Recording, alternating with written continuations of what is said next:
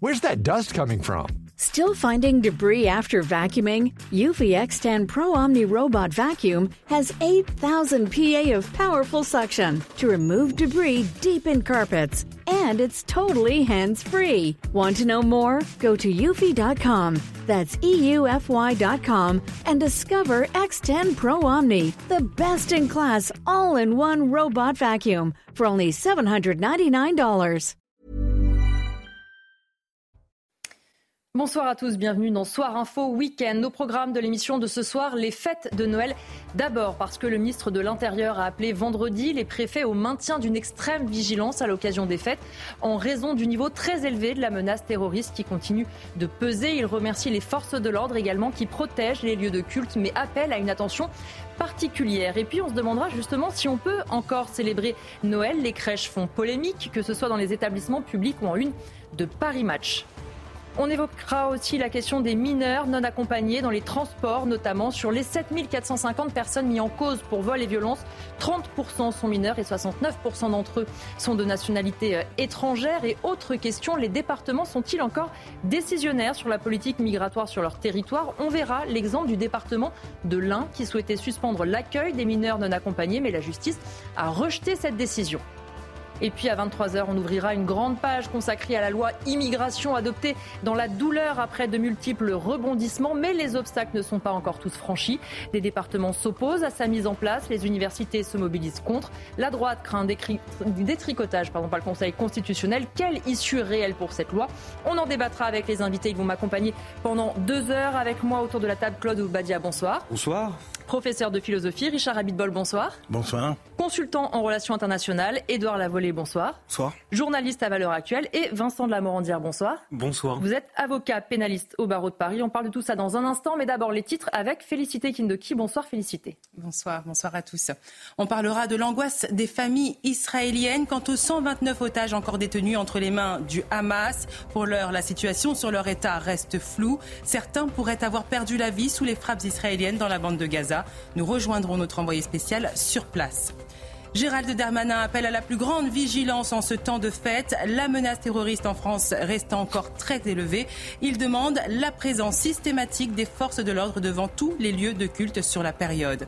Et puis nous ferons un focus en Ile-de-France où l'insécurité demeure dans les transports en commun.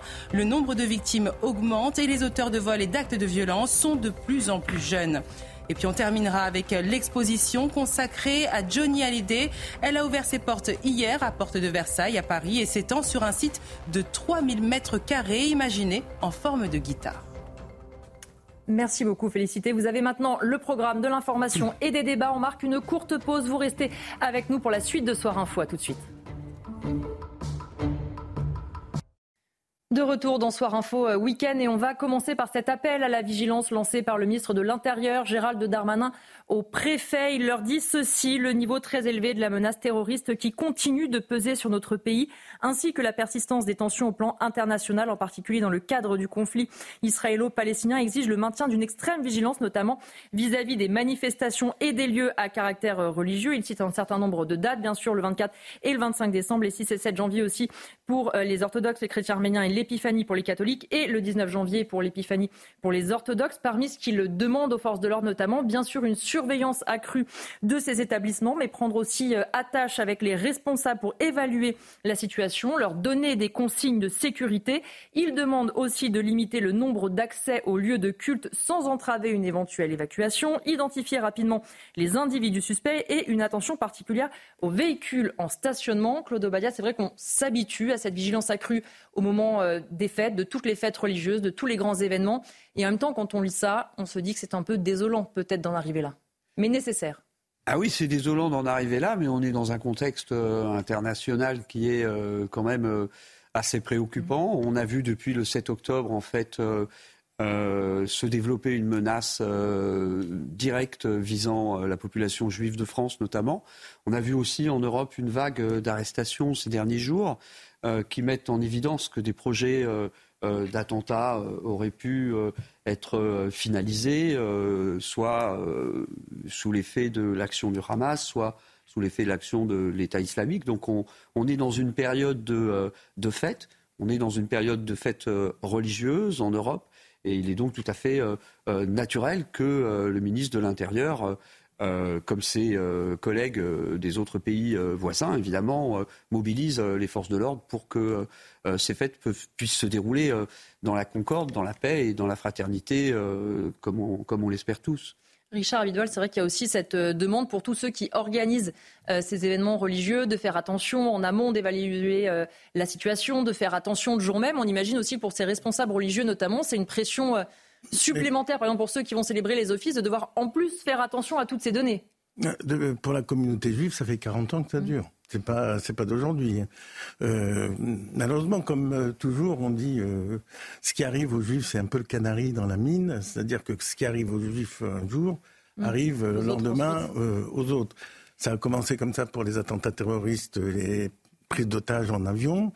Et puis après, ça s'est répandu. Et euh, pour euh, la protection des lieux de culte et des lieux euh, fréquentés par des, par des religieux, ça a commencé en 80 pour les juifs. Et maintenant, c'est la communauté catholique qui est également, enfin chrétienne en général, qui est sous la menace. Je, je pense qu'on doit arrêter de se satisfaire de la protection de, de l'armée et de la police.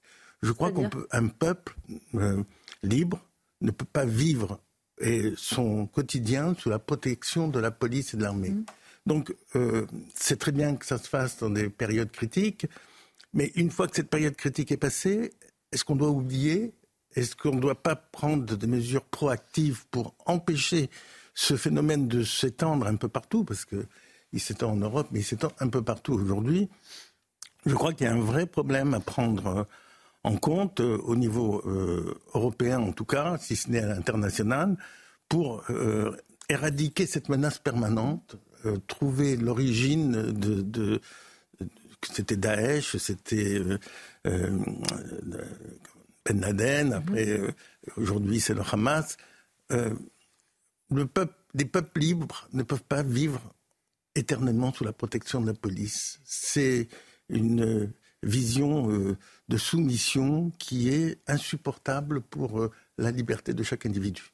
Sur ce que vous avez entendu, Vincent de la, pardon, justement sur ce côté, on ne peut pas se satisfaire d'être toujours euh, sous protection. Une fois, on, le disait, c'est sans doute nécessaire, mais est-ce que vous rejoignez ce que nous disait à l'instant sur le côté, c'est accepter une certaine soumission et c'est un peu contraire à la liberté de chacun?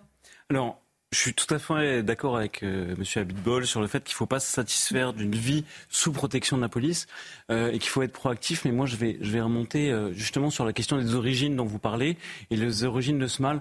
On s'aperçoit qu'en fait, la menace terroriste, elle change de forme. Euh, il y a encore quelques années, et toujours aussi, euh, c'est toujours présent, euh, c'était lié à un terrorisme, on veut dire, institutionnel, qui était lié à des groupes de revendication. Et maintenant, on est en train de découvrir des formes de terrorisme qui sont plus inquiétantes, puisqu'elles sont liées à un sentiment religieux d'exclusion, c'est-à-dire certains membres de certaines religions se sentent en fait exclus de la vie publique, exclus des libertés publiques et, et, limités dans leur liberté religieuse. Et à mon avis, être sortir de cette peur permanente, c'est aussi euh, d'apprendre aux très jeunes euh, à non seulement rentrer dans un véritable dialogue interreligieux, leur apprendre à parler quand ils sont croyants avec des non-croyants, leur apprendre à parler quand ils sont juifs avec des euh, chrétiens et avec des musulmans et réciproquement, et de sortir progressivement d'un sentiment de victimisation, d'une mentalité, si vous voulez, d'assiégé qu'on retrouve dans toutes les religions, de l'assentiment d'être pur dans un monde impur, et d'être capable, en fait, de, de s'engager avec d'autres membres d'autres religions, dans la solidarité, euh, dans l'expérience spirituelle, et d'être capable, si vous voulez, d'en dialoguer sereinement. Édouard Lavolée, sur ce qu'on vient d'entendre, effectivement, on est un peu partagé entre se dire que c'est nécessaire, qu'on est trop soumis et que, hmm. sans doute, comme vous le disiez d'ailleurs, il y a, si on en arrive là, des problèmes qui ne sont pas réglés aussi en amont. On préfère se dire on protège un maximum là parce qu'on n'a pas éradiqué aussi la menace en amont. Mmh, exactement, c'est Gilles Kepel qui parlait d'un djihadisme mmh. d'atmosphère. Là, on a l'impression qu'on met en place une vigilance d'atmosphère. On adopte des nouveaux réflexes, que ce soit dans, dans les églises, dans les synagogues, comme vous l'avez dit. Quand on va à la messe de minuit, on peut potentiellement s'attendre à ce qu'un islamiste débarque, même s'il ne faut pas rentrer dans une parano. Mais le réel nous contraint à, à, rentrer dans cette paranoïa et à adopter des réflexes. Et c'est assez cocasse parce qu'il y a, il y a, enfin cocasse entre guillemets, il y a trois semaines, on parlait de la menace d'ultra droite, mmh. avec les défilés de, de, de, de militants militants du droite à Romans-sur-Isère qu'il faut condamner, bien sûr, mais la vraie menace, c'est la menace terroriste islamiste. Et on le voit au niveau des, chiffres des renseignements. Euh, les, les, chiffres des renseignements sont clairs euh, là-dessus. On est, on est très euh, diligent, on est très rapide à, condamner en comparution immédiate des terroristes du droit droite, des terroristes, des, militants du droit droite. On l'a vu il y a quelques semaines. Par contre, pour les terroristes, les militants islamistes, c'est un peu plus compliqué. On a l'impression qu'on a, du mal à, nommer la chose. Mais la, la vérité, c'est qu'aujourd'hui, la vraie menace, c'est la menace islamiste en premier lieu. Claude Badia. Et après, je vous redonne la parole parce que j'ai vu que vous aviez réagi sur l'intervention de votre voisin. Oui, écoutez, euh, moi je suis un petit peu surpris parce que si vous voulez, la, question de la police, la question de la police induite par la déclaration du, ministre de l'Intérieur, moi il me semble quand même que c'est un peu euh, l'arbre qui cache la forêt. Euh, on peut évidemment regretter d'avoir besoin d'être protégé par les forces de l'ordre. On peut évidemment regretter que planent sur nous des menaces de diverses natures et donc en l'occurrence des menaces terroristes. Mais le fait est là. Nous vivons dans une dissociété, que ce soit au niveau national, que ce soit au niveau international. Mhm. Euh, le jour n'est pas venu où euh, euh, les hommes se donneront la main et, fraterniseront de façon, de façon universelle. Pas pour demain, a priori. Il ne s'agit pas mon voisin parlait de, soumission, il ne s'agit pas de se, soumettre à un État policier. Il s'agit effectivement pour les pouvoirs publics de prendre les devants et d'anticiper sur une menace qui est effective et euh, d'adopter, euh, si vous voulez, une attitude, une ici diligente qu'on lui reprocherait évidemment de, ne pas adopter. Donc euh, on préférait tous évidemment passer Noël sous le signe du partage de la fraternité, de la solidarité et de la générosité, mais malheureusement, ça ne peut pas être le cas aujourd'hui. Et c'est de cela qu'il faut prendre acte. Vincent Lamorandière, je voulais réagir tout à l'heure, notamment sur les différentes menaces terroristes. Alors, c'est vrai que euh, la menace, euh, je suis pas à l'aise avec cette expression-là. La menace actuelle, c'est la menace terroriste euh, islamiste. Oui, il y a une menace terroriste islamiste. Il faut être, euh, il faudrait être aveugle pour le nier. Mais moi, ce que je trouve menaçant, c'est en chacun de nous et en moi, en numéro un, et, et c'est tout ce qui va générer de l'attention. C'est tout ce qui va générer un esprit d'exclusion qui va finalement, en fait, euh, euh, euh, créer des tensions entre les individus et les peuples. Et je, suis assez étonné parce que Noël, c'est quand même le récit de, de l'étranger qui n'est pas accueilli. Euh, euh, la famille, euh, Joseph, ce que, les chrétiens appellent la Sainte Famille, c'est quand même et, la crèche, c'est quand même l'expression même de l'absence d'accueil de l'étranger. Et c'est vrai que j'aimerais, au lieu de critiquer le symbole de Noël en permanence, que certains étrangers et peut-être même certains religieux et chefs religieux des autres religions, c'est-à-dire les juifs ou les musulmans, arrivent à, être à l'aise avec le symbole de Noël, fêter aux chrétiens une bonne fête de Noël, et tout en se disant proche de cette problématique du fait que l'étranger n'est pas accueilli.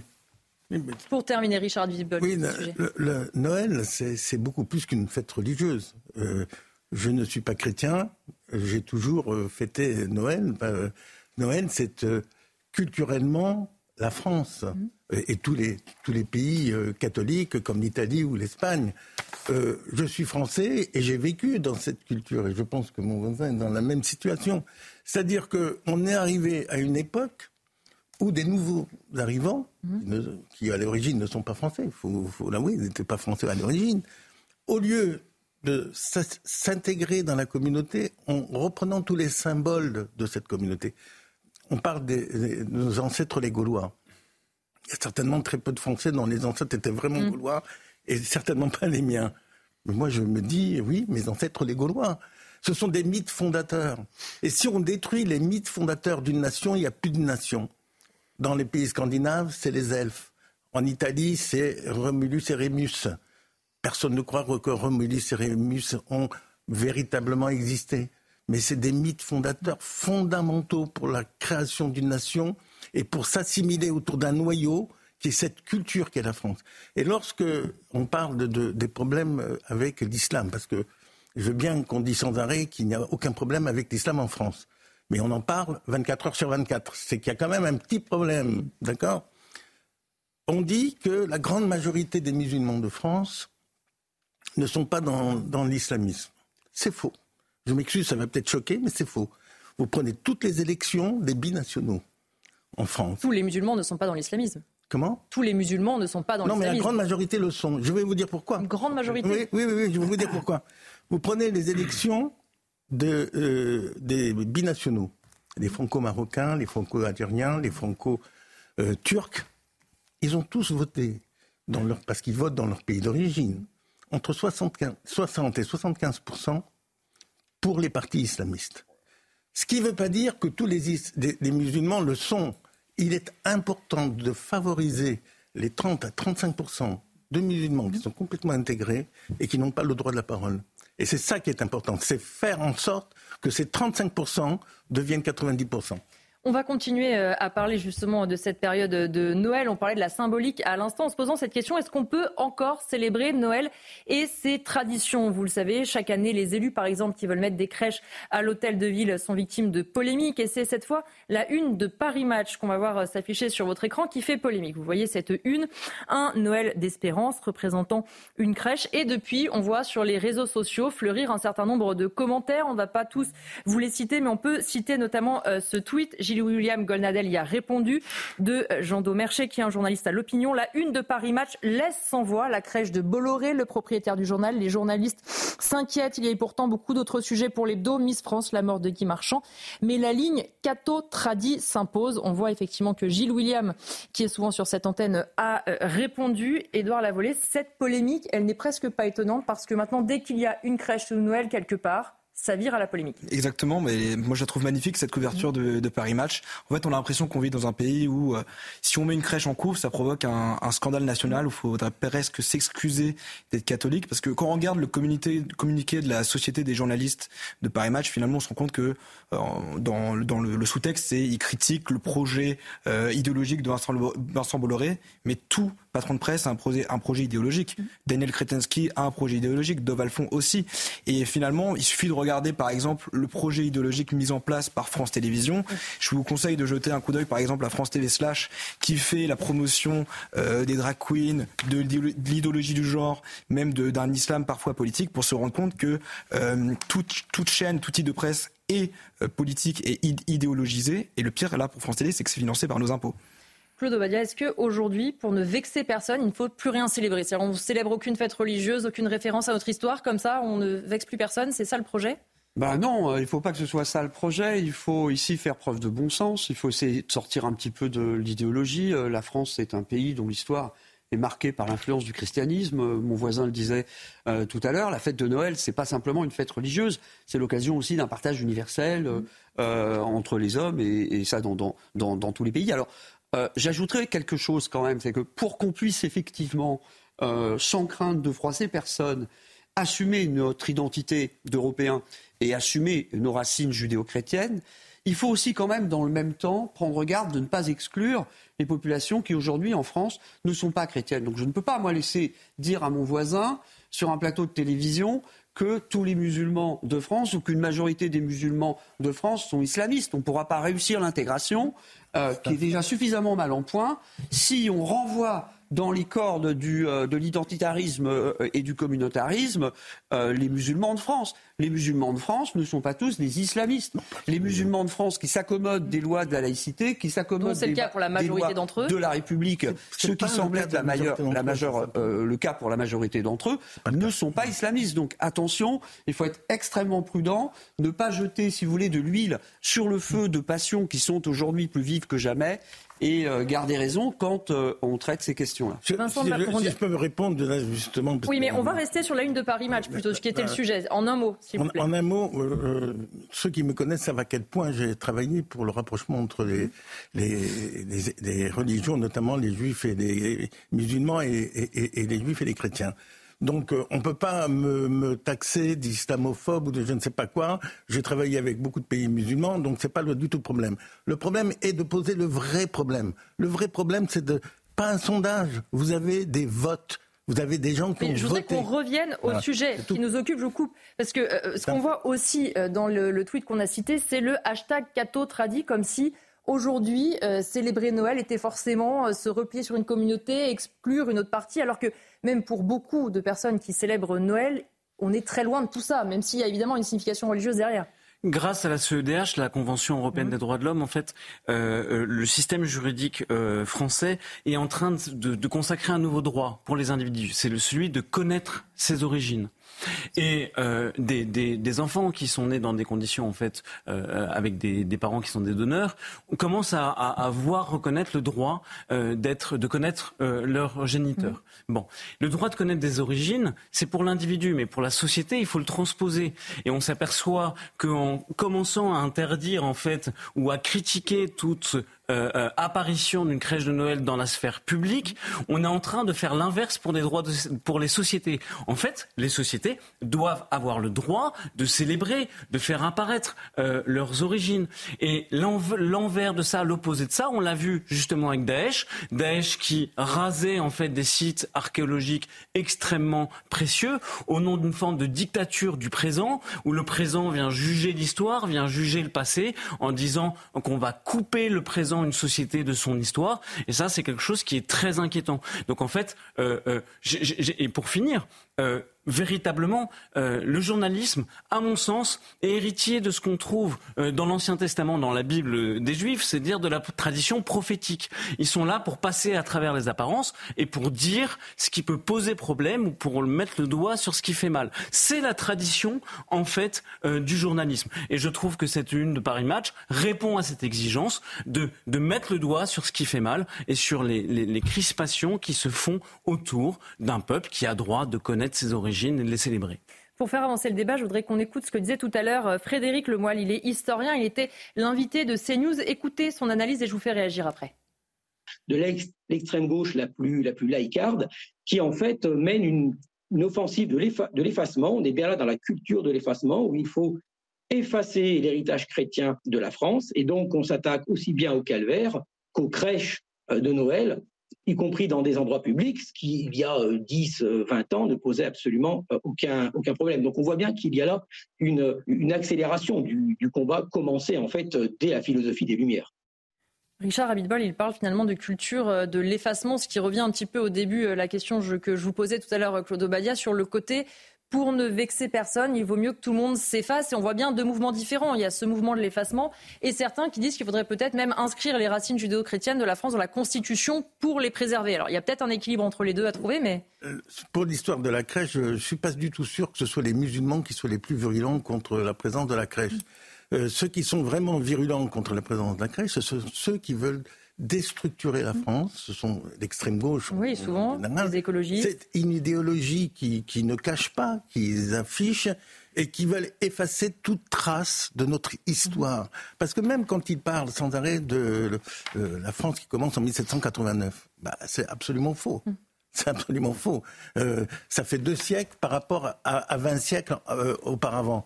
Donc, si on n'est pas capable de reconnaître nous-mêmes notre histoire, notre identité, ce que nous sommes et ce que nous voulons être, alors on peut pas, on peut absolument pas intégrer qui que ce soit.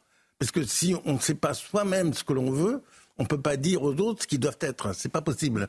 Et donc, c'est pour ça que je revenais tout à l'heure sur ce pourcentage de, de, de, musulmans qui sont des fervents défenseurs de la laïcité, qui veulent absolument intégrer la nation française. Il faut les aider, il faut leur donner la parole parce qu'on ne les entend pas. Moi, je peux vous dire qu'il y a eu des discours extrêmement euh, positifs de l'imam de la Mecque, président de la Ligue islamique internationale, Alissa. Il est passé en France, il a fait quelques interviews. Est-ce que vous en avez beaucoup entendu sur les médias euh, un relais de ces discours? Non. Vous les avez sur les, les chaînes euh, anglo-saxonnes. En France, tout ce qui va dans le bon sens, c'est-à-dire qui va dans le sens de l'intégration des musulmans dans la population française, est étouffé par certains médias.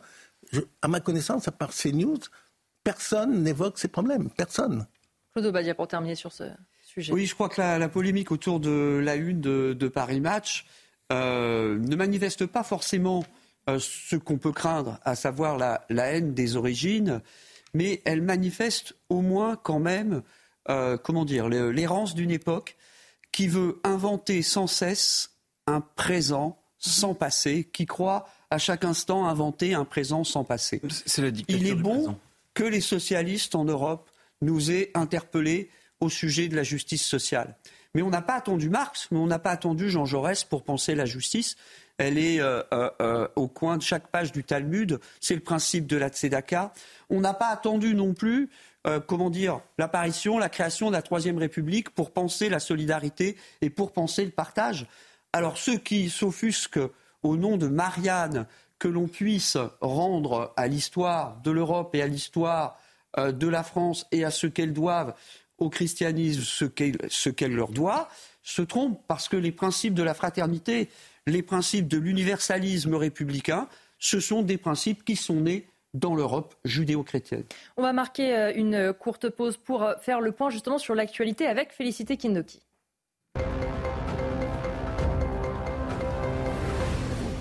Le vote, c'est pas un son.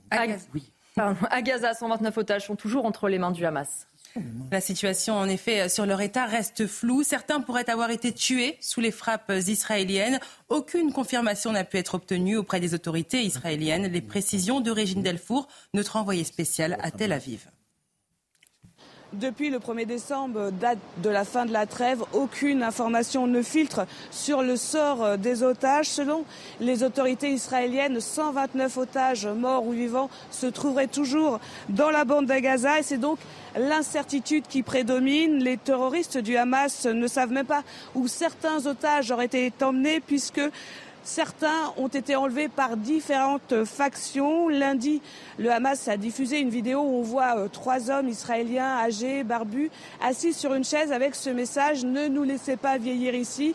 Il faut comprendre que c'est une véritable guerre psychologique que le Hamas exerce sur Israël depuis le 7 octobre comme euh, le 29 novembre où ils ont affirmé que la famille Bibas, euh, ce bébé euh, de 11 mois, son frère et sa mère avaient été également tués sous les bombardements. À cette heure, l'armée israélienne continue de vérifier cette information. Alors les familles des otages espèrent que la résolution de l'ONU qui a été adoptée ce vendredi sera appliquée. Cette résolution réclame la libération immédiate et inconditionnelle de tous les otages. La présidente de l'Assemblée nationale, Yael Braun-Pivet, rejette la demande d'immunité du député Meyer Habib. Elle a écarté cette demande formulée par 39 députés de gauche qui accusaient d'apologie de crimes de guerre israéliens à Gaza. Selon elle, les propos tenus par un parlementaire dans l'hémicycle de l'Assemblée sont couverts, conformément à l'article 26 de la Constitution, par le principe d'irresponsabilité, lequel présente un caractère absolu et aucune procédure ne permet de lever. La loi immigration continue de crisper la société, notamment dans l'éducation. Des universités bloquées ont affiché des pancartes et un lycée parisien a même été bloqué par des étudiants. Des protestations contre cette loi qui s'exerce partout en France. Mathilde Ibanez, Bamba Gayé et Maxime Leguet. L'enseignement supérieur vend debout contre la loi immigration. Les dirigeants des plus grandes universités françaises ont tenu à exprimer leurs préoccupations dans une tribune publiée par le Parisien. Cette mesure va à l'encontre des principes d'égalité républicaine et de mobilité étudiante internationale. Elle diminuera la part d'étudiants internationaux dans nos écoles et universités. Ces grandes écoles de commerce s'inquiètent d'une baisse de l'attractivité dans leurs établissements pour les étudiants internationaux. Des mesures disproportionnées qui risquent de compromettre durablement l'avenir de l'enseignement supérieur français et de freiner l'ambition de notre nation. En France, beaucoup d'étudiants ont bloqué l'entrée de leurs universités, à Lyon, Strasbourg, Fontainebleau ou encore à Saint-Denis, où une banderole a été accrochée sur les murs où l'on peut lire en lutte contre cette loi raciste. Les universités ne sont pas les seules à s'exprimer, certains lycéens ont aussi manifesté leur désaccord avec cette loi. Des élèves qui ont, qui ont une conscience politique et qui sont en train de se former. Finalement, la ministre de l'Enseignement supérieur et de la Recherche a rencontré hier les responsables de la communauté universitaire qui se disent rassurés, selon France Université. Et on termine avec une exposition très rock'n'roll consacrée à Johnny Hallyday. L'exposition a ouvert ses portes hier à Porte de Versailles, à Paris, et s'étend sur un site de 3000 mètres carrés, imaginé en forme de guitare, immersion dans l'univers de la légende avec Marine Sabourin. 25 guitares, 50 costumes et même une reconstitution du bureau de Johnny Hallyday, venu tout droit de sa villa de Marne-la-Coquette. Des pièces inédites dans un espace immersif où les spectateurs sont plongés dans la vie intime du taulier dès son enfance parisienne et notamment dans sa chambre d'adolescent. Ce qu'il faut retirer de, de cette exposition, c'est qu'on permet aux gens euh, de rentrer dans l'intimité de Johnny. des choses qu'ils n'ont jamais vues, qu'ils n'ont jamais vues de lui. Euh, rentrer dans son bureau, rentrer dans sa salle de cinéma. Passé la nostalgie, l'exposition promène les spectateurs au cœur d'un itinéraire divisé en 12 thèmes, du cinéma à sa passion pour les États-Unis, en passant par l'amour et la solitude. Cette exposition s'adresse aux fans et aussi aux gens qui ont, ont, entendu Johnny, le connaissent à peine, mais vont découvrir mille facettes qu'ils ignorent. Clou du spectacle, ses entrées en scène légendaires et ses images de show inégalables. Il fallait bien ça pour le taulier. L'exposition événement doit durer six mois. Des dizaines de milliers de visiteurs sont attendus. Preuve que la Johnny Mania n'a pas pris une ride. Voilà pour l'essentiel de l'actualité. Merci Félicité. On vous retrouve dans une demi-heure pour un prochain point sur l'actualité. On reprend le cours de nos débats et on va ouvrir une partie maintenant consacrée notamment aux mineurs non accompagnés. D'abord dans les transports, puisqu'en Ile-de-France, l'insécurité touche aussi évidemment les transports. Le nombre de victimes augmente et les auteurs d'actes de vol et d'actes de violence sont de plus en plus jeunes. Et pour une grande majorité d'entre eux, ils sont étrangers. Regardez les chiffres et les explications de Célia Barotte. Dans les transports en commun, les voyageurs sont la cible de jeunes délinquants étrangers. En 2022, en Ile-de-France, ce sont près de 65 000 usagers qui ont été victimes de vols, plus de 5 000 de vols avec violence et 3 433 de coups et blessures volontaires. À 87%, les auteurs délinquants sont des hommes et près de 30% d'entre eux sont mineurs. 41% ont moins de 30 ans. Si les victimes sont à plus de la moitié françaises, en Ile-de-France, sur les 7450 personnes mises en cause pour vol et violence, 69% sont de nationalité étrangère, dont une grande partie vient du Maghreb ou encore d'autres pays d'Afrique. Minoritaires dans les outrages coups et blessures volontaires, la part des délinquants étrangers est de 62% pour les violences sexuelles et 92% pour les vols sans violence. Selon le ministère de l'Intérieur, cette surreprésentation de mineurs étrangers dans les transports en commun semble liée au moins en partie à l'existence de filières de criminalité organisée. Édouard Lavolée, on voit euh, à coup de communication tous les acteurs du milieu du transport faire des campagnes pour plus de sécurité, faire des déplacements. On a vu un certain nombre de chiffres, on va les reprendre dans un instant. Ça n'a pas l'air de fonctionner beaucoup mieux pour plus de sécurité dans les transports. Surtout que les campagnes, je ne sais pas si vous vous souvenez de la campagne euh, sur Séverine qui ferait euh, trop de bruit euh, dans, dans les transports en, en, appelant voilà son conjoint, enfin on ne sait pas qui l'appelle. Je pense que les, les, les transports en commun sont, sont, se sont trompés de cible. On voit que les chiffres sont, sont éloquents, sont ahurissants. 69% d'étrangers. On connaît tous quelqu'un de notre famille, de notre entourage qui a été, on va dire, importuné. Le mot est, est peut-être trop, peut trop faible et qui a peur de, trans, de prendre les transports en commun, qui a renoncé à prendre les transports en commun et qui va même qui va prendre, je sais pas, un Uber ou un, ou un taxi euh, pour, pour éviter de prendre ce moyen qui était censé être un moyen euh, sûr pour, euh, pour se déplacer en région parisienne. Donc tous ces chiffres participent d'une, peur et d'une inquiétude qui monte au niveau de la population française. Et, et aujourd'hui, on a l'impression que, que, les pouvoirs publics ne font pas assez, en tout cas, pour, pour endiguer ce, fléau-là.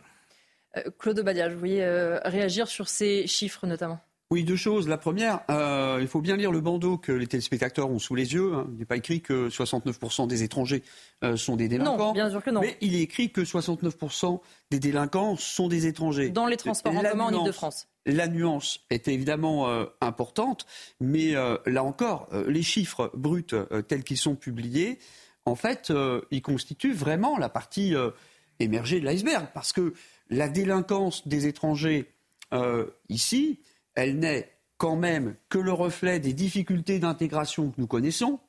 Elle n'est donc incidemment que le reflet de l'effectivité du problème de l'immigration dans notre pays. Il y a un problème d'immigration, c'est-à-dire qu'il y a un problème d'intégration, il y a un problème euh, lié à l'axe qui est le problème, si vous voulez, euh, des étrangers aujourd'hui euh, face à la réussite socio-professionnelle, face à l'intégration sociale.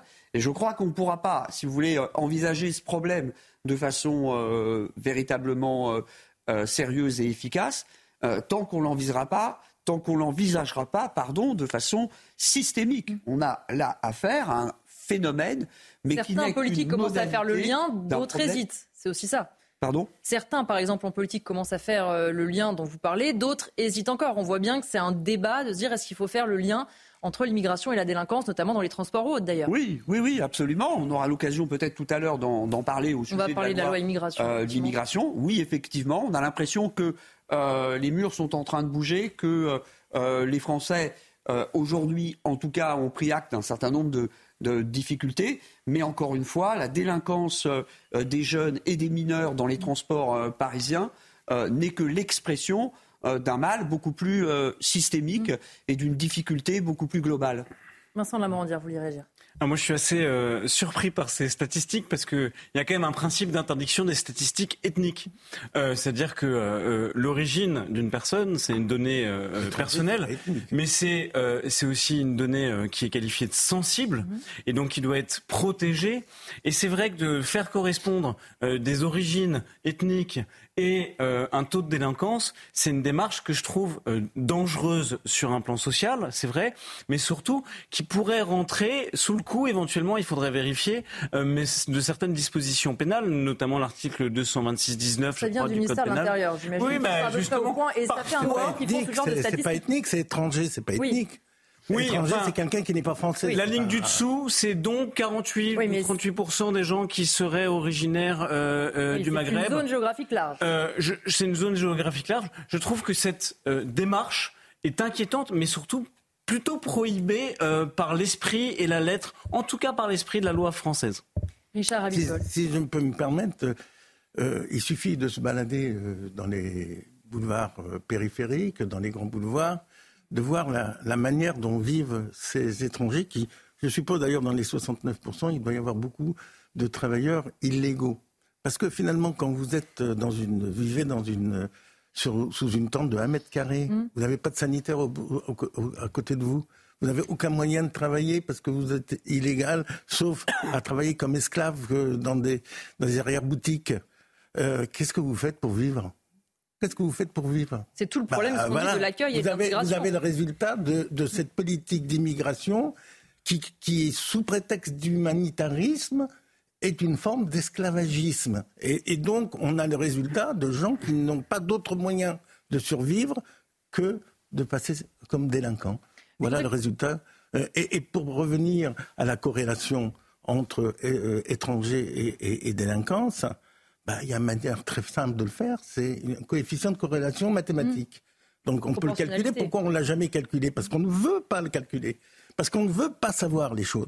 Le problème, c'est que quand on pose les problèmes, on peut les résoudre. Quand on ne veut pas les poser, on ne peut pas les résoudre. Et le problème, c'est quand je parle comme ça, je suis pour ces étrangers, mmh. pour qu'ils vivent de manière décente dans ce pays. Mais pour pouvoir qu'ils vivent décemment dans ce pays, on ne peut pas vous savez, c'est quand vous voulez remplir votre baignoire, vous ouvrez pas, vous ouvrez pas la, la, la, la, la souche compliqué, oui. Parce que sinon, vous remplirez jamais la baignoire. Si vous voulez régler le problème, il faut arrêter l'arrivage et régler le problème de ceux qui sont dans une situation catastrophique en France et qui sont dans une situation humanitaire désespérante. La gauche devient esclavagiste en France. Je voudrais qu'on regarde un exemple justement très concret euh, d'intégration parce que le département de l'Ain voulait suspendre l'accueil de mineurs non accompagnés sur son territoire parce qu'ils n'ont plus les capacités d'accueil. Eh bien, la justice a rejeté euh, sa décision. Pourtant, le département croule sous les flux migratoires. Regardez les précisions, elles sont signées Godéric Bay. Les centres d'accueil de l'Ain sont surchargés.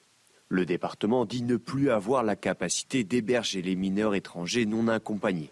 Parmi les 377 places disponibles, 150 ont été ouvertes uniquement cette année. Mais ce n'est pas suffisant.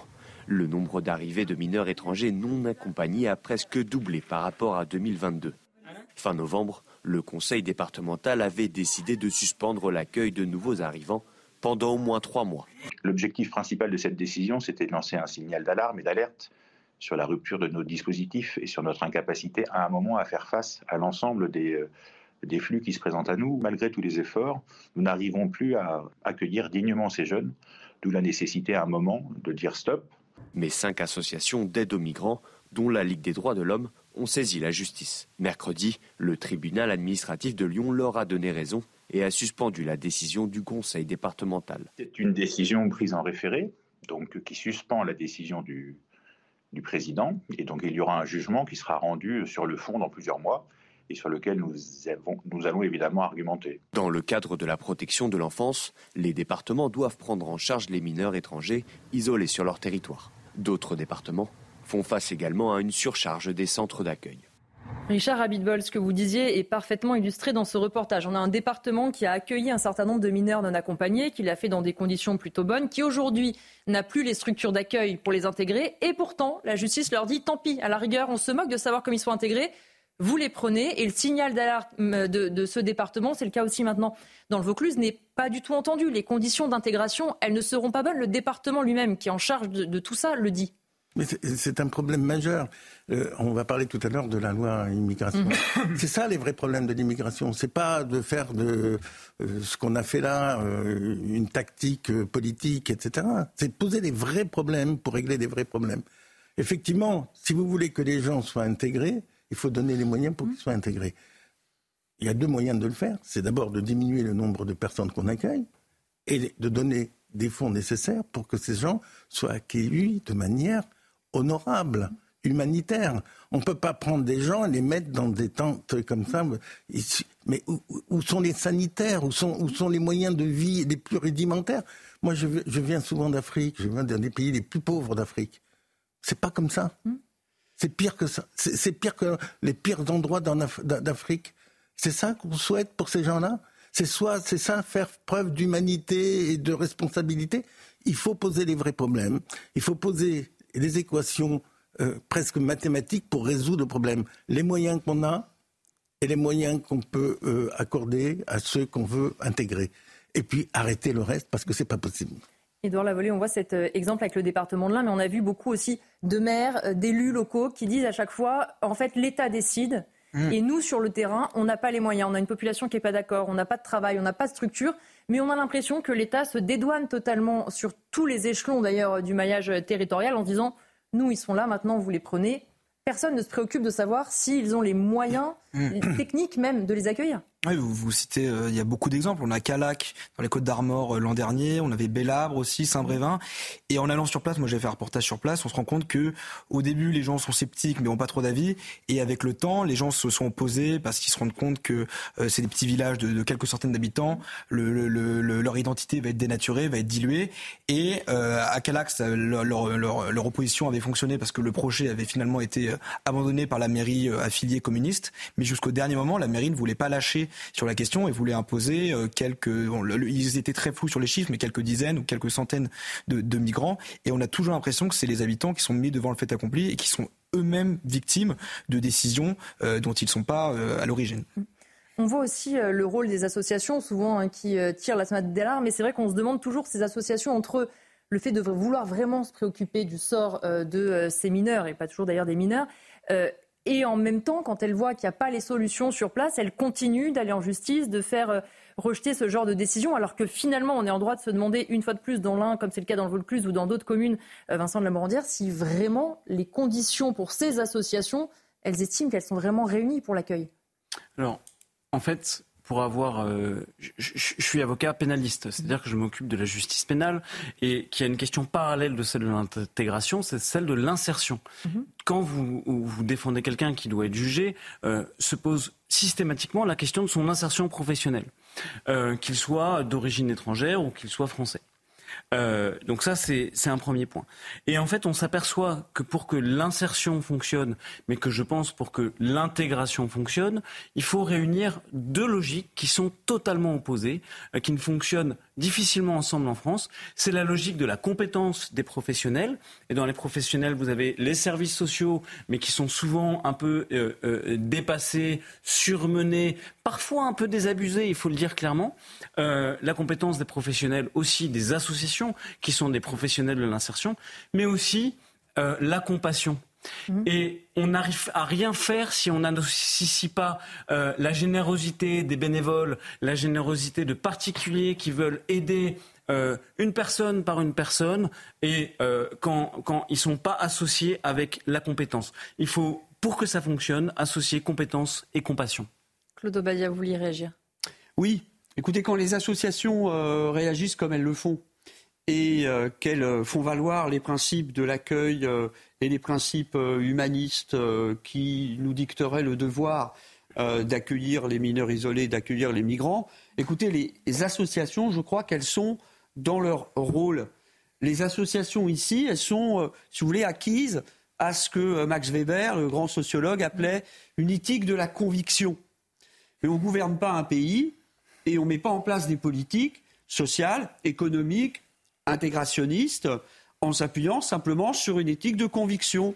On doit aussi développer une éthique de responsabilité. Et on voit bien que la situation que vous avez évoquée dans l'un, elle manifeste ici, si vous voulez, un conflit entre les principes qui nous dictent le devoir d'accueillir la détresse et la réalité qui est celle des départements qui ne peuvent pas matériellement, qui ne peuvent pas, du point de vue de l'intendance, appliquer les principes humanistes de l'accueil des personnes en détresse. Donc, si vous voulez, euh, les associations ont raison sans doute de faire valoir les principes qu'elles font valoir, mais euh, je pense que j'ai, en tant que citoyen aussi, raison d'opposer ici à l'éthique de conviction, enfin, peut-être pas de lui opposer, mais de nuancer les principes par leur applicabilité, par la question de savoir s'il est vraiment possible aujourd'hui, on va en reparler aussi euh, au sujet de la loi d'immigration tout à l'heure, s'il est vraiment possible aujourd'hui, pratiquement dans euh, euh, l'état, dans la situation dans laquelle est la France d'appliquer de façon inconditionnée ces principes. Alors en fait, depuis euh, la fin des années 60, même le début des années 70, vous avez tout un réseau d'associations qui s'est appelé le réseau Citoyen et Justice, dont le principe de base justement était de, de faire, de donner à la justice un peu d'oxygène en faisant monter des bénévoles et des gens qui étaient simplement là avec leur générosité.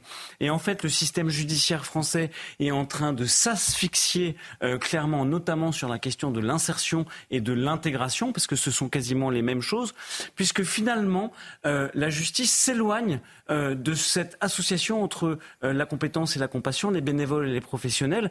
Et les, les, professionnels purs, en fait, ne peuvent pas traiter. Et c'est une réalité. En fait, les services sociaux sont dépassés, c'est une réalité.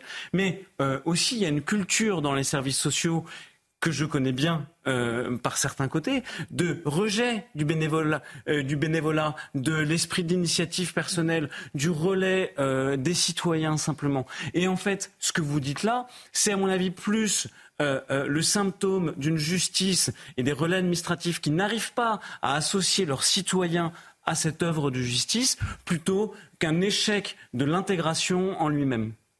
Et dans la volée, ce qu'on voit aussi, c'est comment, par exemple, du Covid, on parlait beaucoup du duo euh, maire-préfet, on expliquait que le bon sens venait des territoires. Ça, c'est quand ça arrange finalement le sommet de l'État. En revanche, là, on voit bien que les départements sont un petit peu tout seuls quand même. Et ce n'est pas le seul exemple où ils nous disent ce genre de, ils tiennent ce genre de propos. Oui, on se souvient de Macron il y a un an qui parlait de répartir les problèmes, je crois, si je dis pas de bêtises, sans avoir consulté euh, personne. Finalement, euh, tout seul, euh, Jupiter qui, qui décide un peu dans, dans sa tour d'ivoire. Et quand on va en rencontre des maires, des préfets, on a l'impression qu'ils sont, oui, abandonnés, démunis, mis devant le fait accompli, comme je l'ai dit, et qu'on on leur pose des décisions, on leur impose des décisions sans les et ça, c'est un vrai problème, parce qu'on a besoin d'une synergie, d'un consensus commun, que les décisions soient prises collégialement pour que la France puisse avancer et que les problèmes soient réglés. Vous l'avez euh, compris, on va parler euh, largement en deuxième heure de, cette, euh, de ce soir info de la loi immigration. On parlera notamment justement des départements toujours qui ne sont pas prêts à mettre en place cette loi immigration. On verra aussi ce qui peut coincer au niveau du Conseil constitutionnel. On marque une pause et on se retrouve avec mes invités pour la deuxième partie de Soir info. À tout de suite. C'est un problème. De retour pour la deuxième partie de Soir Info, week-end. Avant de reprendre les débats, on refait le point sur l'actualité avec Félicité Kindoki.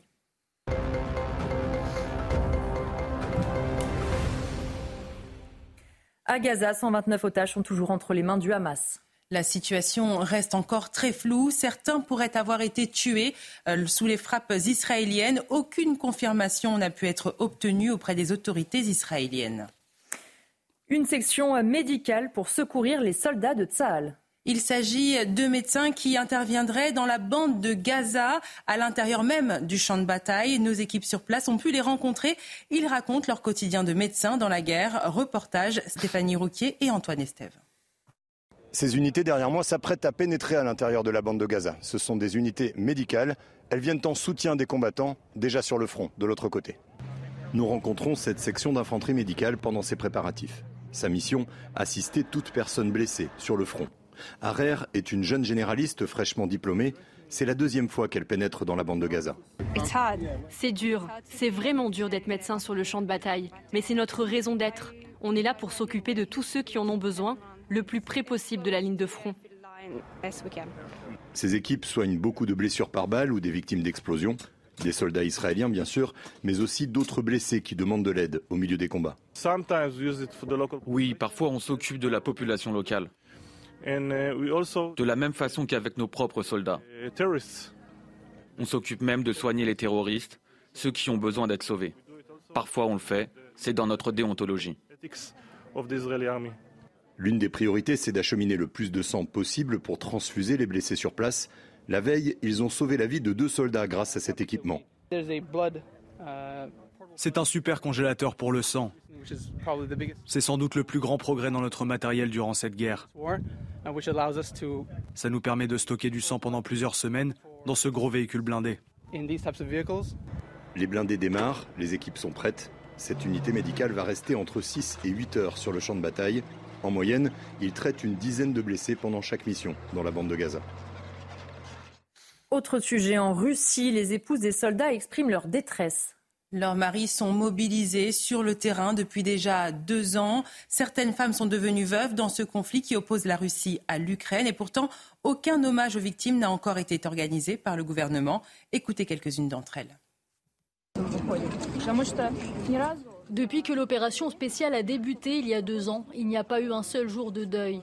Il n'y a pas eu d'action commune pour honorer les morts. Il n'y a eu que quelques événements isolés comme la distribution de poissons congelés ou de bois de chauffage à ceux dont un membre de la famille a été blessé ou tué. C'est une sorte de sacrilège. C'est pourquoi nous sommes réunis ici aujourd'hui.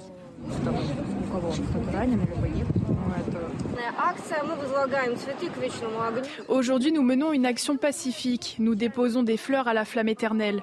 Nous faisons cela parce que nos autorités occultent délibérément le fait que l'opération militaire spéciale est en réalité une guerre et non un safari divertissant sur le territoire de l'Ukraine. Et des gens y meurent. Coup de filet antiterroriste en Meurthe-et-Moselle. Cinq hommes âgés entre 20 et 23 ans ont été interpellés hier en Meurthe-et-Moselle et placés en garde à vue par les services de renseignement dans le cadre d'une enquête pour association de malfaiteurs terroristes criminels.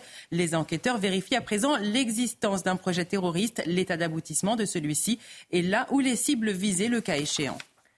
Le ministre de l'Intérieur, Gérald Darmanin, appelle les préfets à l'extrême vigilance. À l'occasion des fêtes chrétiennes de Noël et de l'Épiphanie qui se succéderont, le ministre de l'Intérieur demande la présence systématique des forces de l'ordre devant tous les lieux de culte. La menace terroriste qui continue de peser est évaluée à un niveau très élevé.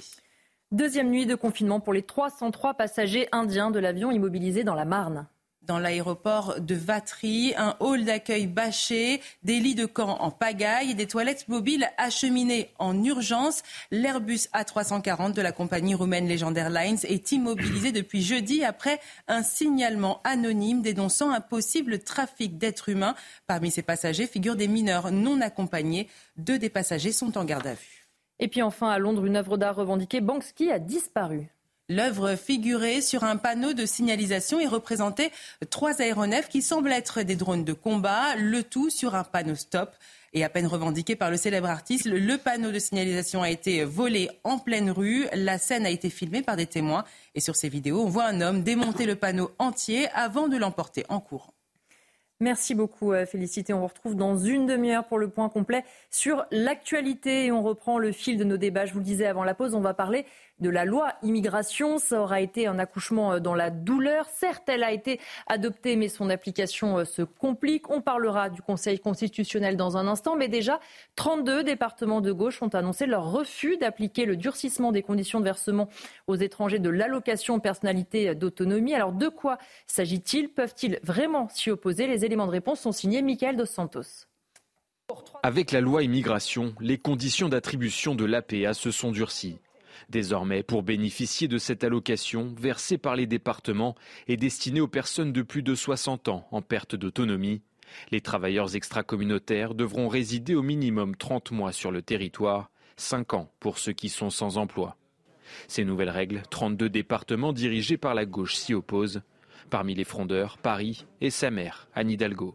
Le tri, c'est-à-dire la préférence nationale, ne sont pas compatibles avec euh, l'état de droit dans lequel nous sommes. Nous allons saisir le Conseil constitutionnel.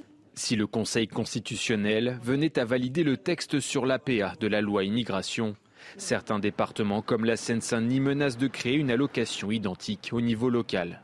Un bouclier décrit comme républicain, a priori voué à l'échec. Un citoyen euh, ou même le préfet peuvent euh, exercer un recours euh, devant le juge administratif. En principe, le juge ben, annulera l'acte contraire à la loi. D'appeler au non-respect d'une loi votée par le Parlement, c'est de nature à engager leur responsabilité pénale d'élus qui refusent d'appliquer la loi.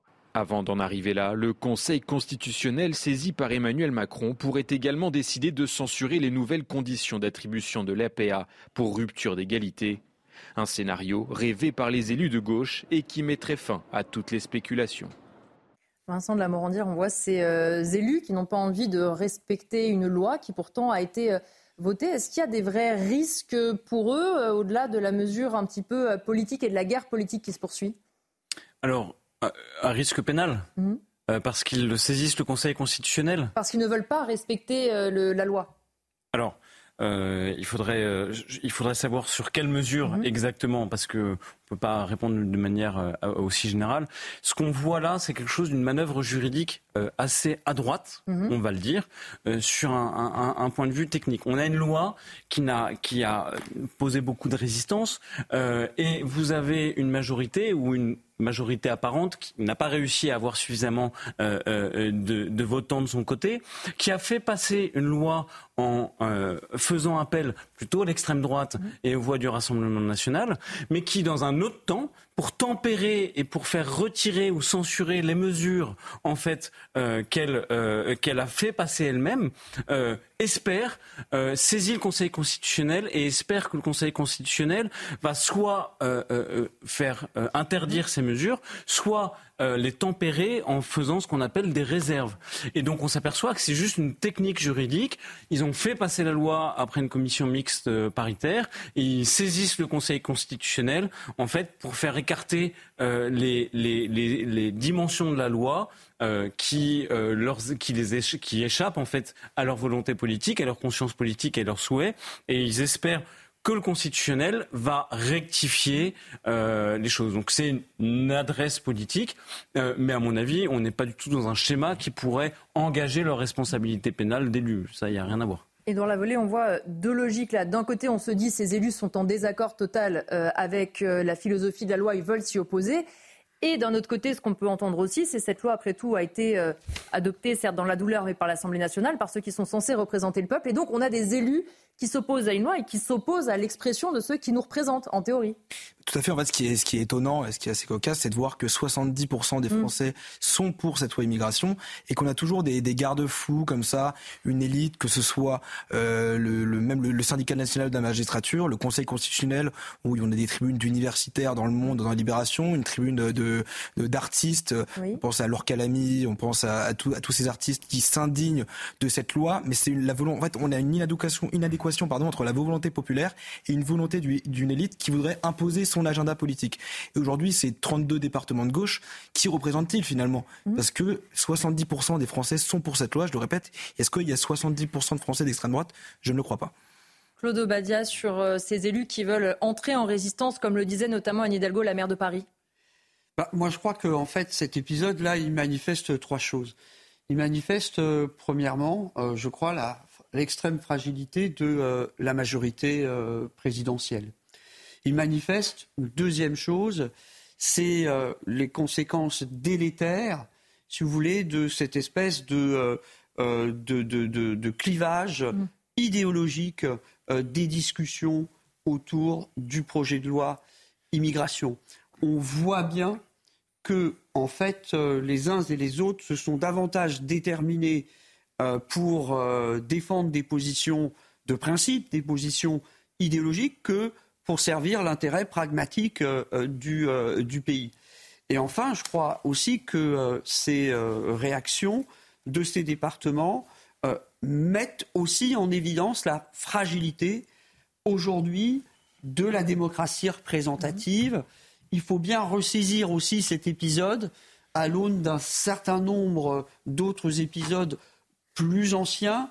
Je pense aux nouveaux mouvements sociaux, je pense aux frondes régulières qui grandissent dans le pays. On voit bien que, en fait, euh, le Parlement, que l'Assemblée a un pouvoir qui est aujourd'hui régulièrement remis en cause, battu en brèche, contesté, euh, et aujourd'hui qu'il est contesté par ceux mêmes qui dénonçaient il y a euh, peu des hommes politiques se plaçant, selon eux, en dehors de l'arc républicain. Moi, il me semble que l'arc républicain, c'est l'arc de la souveraineté du peuple et c'est l'arc justement du pouvoir de l'Assemblée nationale.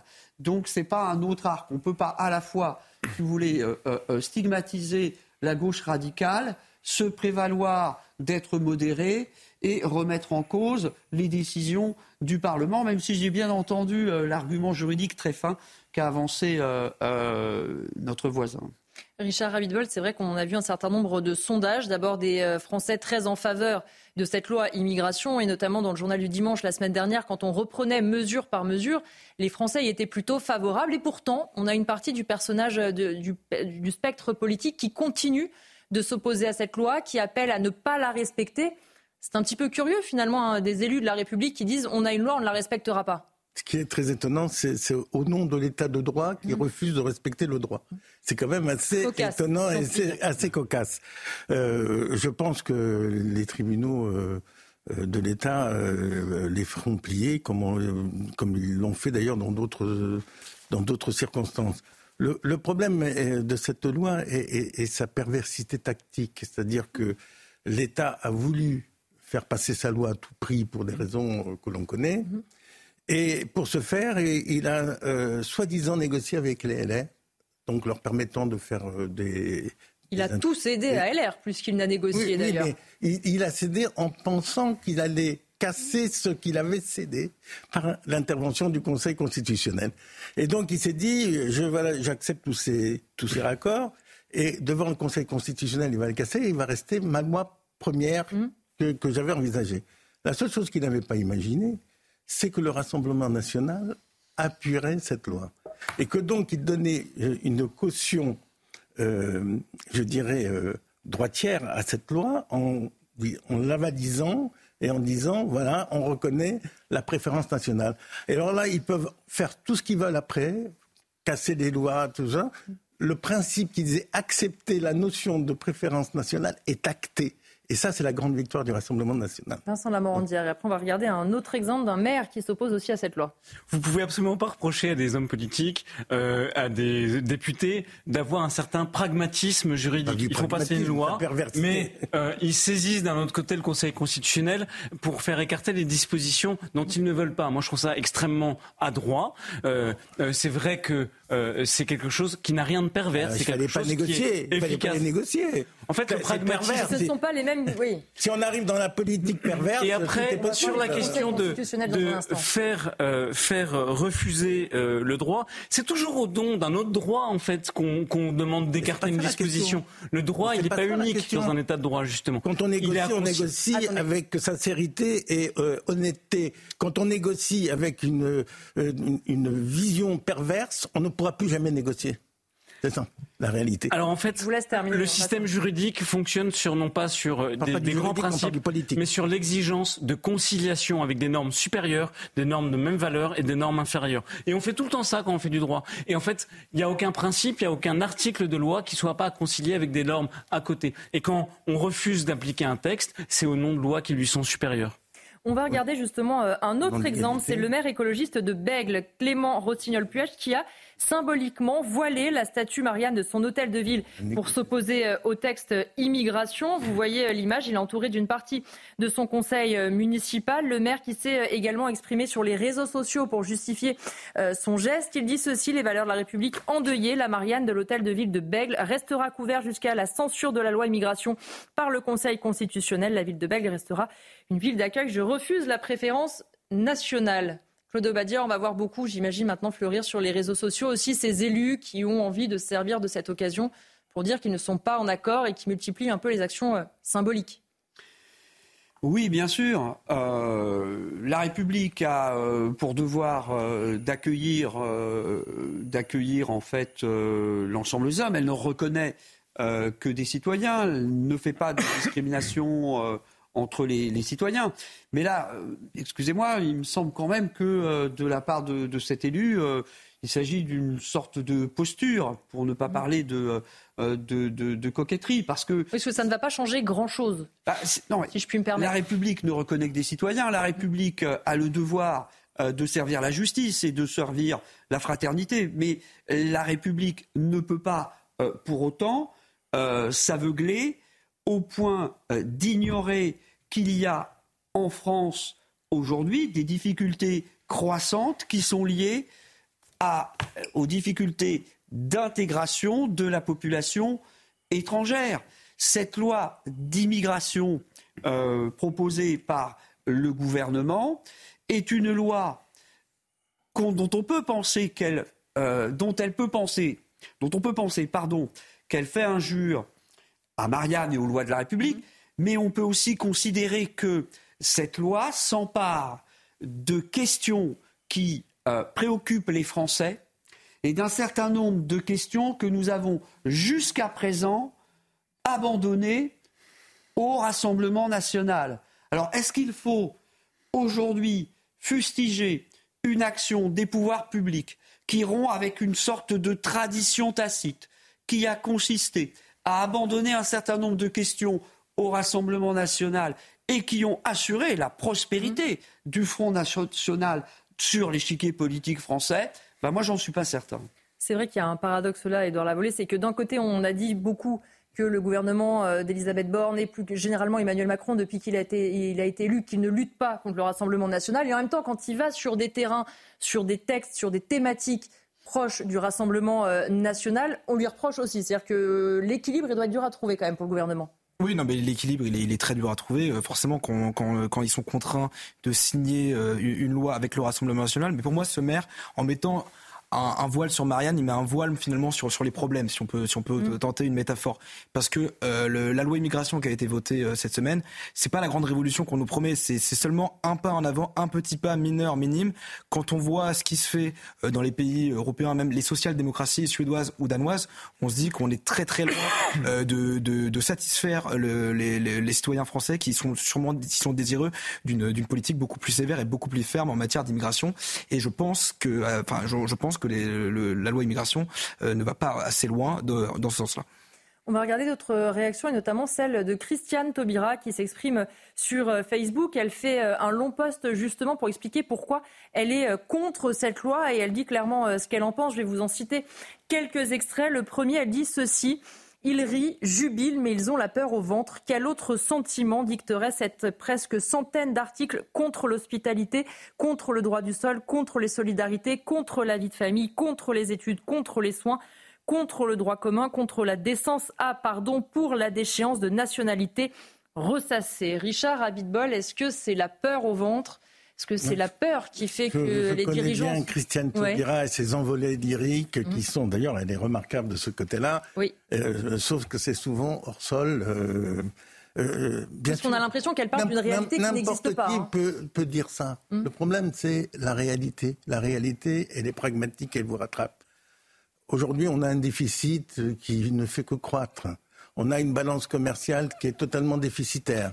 On a une dette qui a explosé tous les plafonds est-ce qu'on va continuer à dépenser outre mesure ce qu'on ne peut pas dépenser? Il y, a des, il y, a des, Français de, de, souche, comme on dit, mhm. euh, qui vivent dans les mêmes cités que ces étrangers. Bien sûr. Et qui, eux, on voit devant eux la préférence étrangère. Parce que moi, je connais beaucoup de gens, et je peux vous en amener les voir, des gens qui sont inscrits pour un appartement, logement social depuis une dizaine d'années qui n'ont pas de logement sociaux et que euh, l'étranger qui arrive, euh, et notamment d'ailleurs récemment des Ukrainiens, c'était pareil, on leur donne tout de suite un logement. Comment voulez-vous que ces personnes-là réagissent? Comment voulez-vous, face à une injustice, on parle souvent d'égalité de traitement. Égalité de traitement, oui. Euh, quand on parle du Conseil constitutionnel, on dit euh, il peut pas, il, va casser parce qu'il y a une inégalité de traitement. Mais est-ce qu'on a la même égalité de traitement entre un Parisien et un Strasbourgeois mmh. Il y a des lois sociales complètement avantageuses en Alsace-Moselle. Mmh. Pourquoi, euh, pourquoi c'est égalitaire, ça? La, discrimination positive, c'est égalitaire, ça? La situation dans les dom-toms, c'est égalitaire, ça? Donc, tout ça, c'est un bluff moral. Quand il parlait d'escroquerie intellectuelle, on est en plein dedans. C'est-à-dire qu'on laisse croire des choses qui sont fausses. Il faut poser les vrais problèmes et dire les vraies choses. Si on veut vraiment, par exemple, parler de la laïcité sans arrêt, sans, sans arrêt, mais la laïcité n'est pas appliquée partout en France. Si c'est si important que ça, pourquoi la laïcité n'est-elle pas appliquée sur tout le territoire national? Et on peut aller encore plus loin. Est-ce que les problèmes en Alsace-Lorraine sont pires que dans la région parisienne où il y a la laïcité? Non. Donc posons les vrais problèmes et arrêtons de faire des faux semblants, des camouflages et, et, là, ce n'est pas une question de politique, ce n'est pas une question de droite ou de gauche, c'est une question d'intérêt national, d'intérêt du citoyen français, de faire en sorte que la vie en France devienne meilleure et appréciable, que l'on fête Noël avec joie, que l'on que l'on fête la Haïd, si on veut aussi avec mmh. joie, que l'on fête le Kippour avec joie, mais que l'on arrête de s'invectiver les uns des autres, de se démolir les uns les autres au nom d'un humanitarisme qui n'existe pas parce qu'aujourd'hui, ceux qui prônent l'humanitarisme prônent la haine. On l'a vu d'ailleurs, mmh. les gens qui manifestent sans arrêt pour les droits des femmes et qui se, qui se sont tués complètement mmh. lorsque des femmes ont été violées, massacrées, découpées le 7 octobre. On va parler d'une autre citation justement de Christiane Taubira qui dit ceci. Quel cynisme, quel mépris des lois nos règles communes, tricher avec le droit, quelle impudence, et serait-ce faux, quelle impéritie, quelle coupable incompétence. Alors là, je m'adresse euh, à l'homme de droit que vous êtes. Qu'est-ce que vous pensez de cette déclaration, Vincent de la Morandière, de Christiane Taubira? Je, pense que c'est très général euh, et, ça rejoint un petit peu euh, une forme de culte du raccourci. Et ça arrive en politique. Ça arrive en politique, ça arrive parfois aussi sur des plateaux, mais ça c'est c'est pas grave. Euh, on, on, invoque ce soir euh, la réalité, la vérité, etc.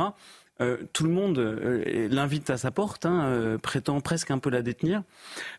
J'aime bien l'école judiciaire où on considère que pour cheminer vers la vérité, il faut vraiment qu'elle soit, qu'il y ait un débat contradictoire, que les gens soient pas d'accord et que et que chacun puisse exprimer son point de vue. Je veux dire même qu'en matière judiciaire, le fait de pas être d'accord, le fait de débattre, c'est signe du fait que la vérité avance.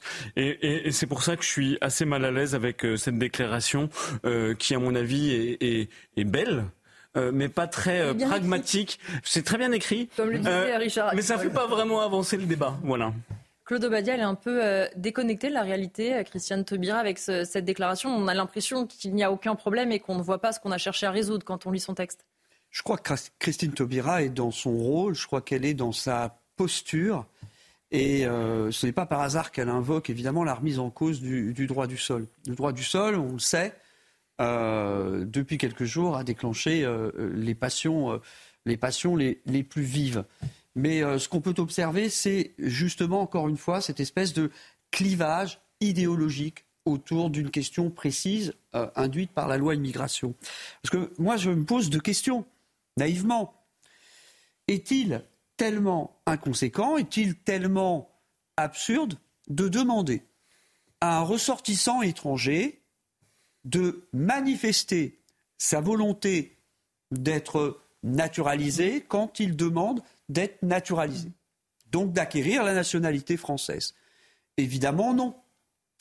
Est-il de fait tellement absurde de demander à un enfant mhm. étranger né en France de manifester sa volonté d'accéder à la nationalité française? Parce que réfléchissons un peu, il faut tout de même pas l'oublier. Et je crois quand même qu'il y a une partie de la classe politique qui feint de l'oublier, ou, alors qui l'a carrément oublié, ce qui serait encore plus, euh, encore plus dramatique. Mais la citoyenneté, c'est rien d'autre que la, pardon, la nationalité, c'est la citoyenneté. Manifester par son comportement et sa volonté, la volonté de devenir citoyen français. Or, qu'est-ce que c'est être citoyen français? Être citoyen français, je crois qu'en fait, beaucoup de nos compatriotes menace de l'oublier, être citoyen français, c'est avoir des droits. Mhm. Mais être citoyen français, c'est aussi avoir des devoirs. Et ça, c'est avoir le devoir de respecter l'égalité des droits pour les hommes et les femmes dans la société française. C'est le devoir de respecter le principe de laïcité. C'est le devoir de respecter la liberté d'opinion, la liberté de conscience. C'est le devoir de respecter les droits des homosexuels comme ceux des hétérosexuels. Est-ce qu'il est absurde de demander à un étranger qui acquiert la majorité de manifester sa volonté de devenir un citoyen français, c'est-à-dire d'adhérer au pacte républicain, au pacte universaliste et aux principes qui font l'ADN de notre société? Richard Wittbol, il y a une partie de bon sens dans cette mesure? il y, a, quand même euh, une position à géométrie variable. Il n'y a pas longtemps, on a suspendu le droit du sol à Mayotte, mhm. parce qu'il y avait une subversion migratoire. Est-ce qu'on doit attendre la même chose en, métropole pour euh, poser le problème? C'est une question. La preuve que ce n'est pas une question de droit, puisque quand on a voulu, on l'a imposé à Mayotte, parce que ce n'était plus tenable. Donc c'est toute une question de nombre. Vous comprenez qu'à un moment donné, tout est acceptable mhm. lorsqu'il n'y a pas une submersion. Alors je sais que le mot submersion va faire sauter beaucoup de gens au plafond, mais euh, quand vous avez 500 ou 600 000 personnes qui rentrent... Quand on n'a plus les capacités de toute façon On n'a pas les capacités, c'est un problème mathématique, comme je disais tout à l'heure à notre collègue. Euh, euh, on a des moyens et on a des capacités. Mm. On ne peut pas les dépasser, c'est impossible. Si on le fait, c'est forcément au détriment d'autrui. Donc, ce que l'on est en train de faire aujourd'hui, c'est quoi? C'est qu'on est en train de pousser des Français les uns contre les autres parce qu'on enlève aux uns pour donner aux autres. Moi, je suis pour que tout le monde soit heureux, pour que tout le monde gagne des millions et pour que tout le monde.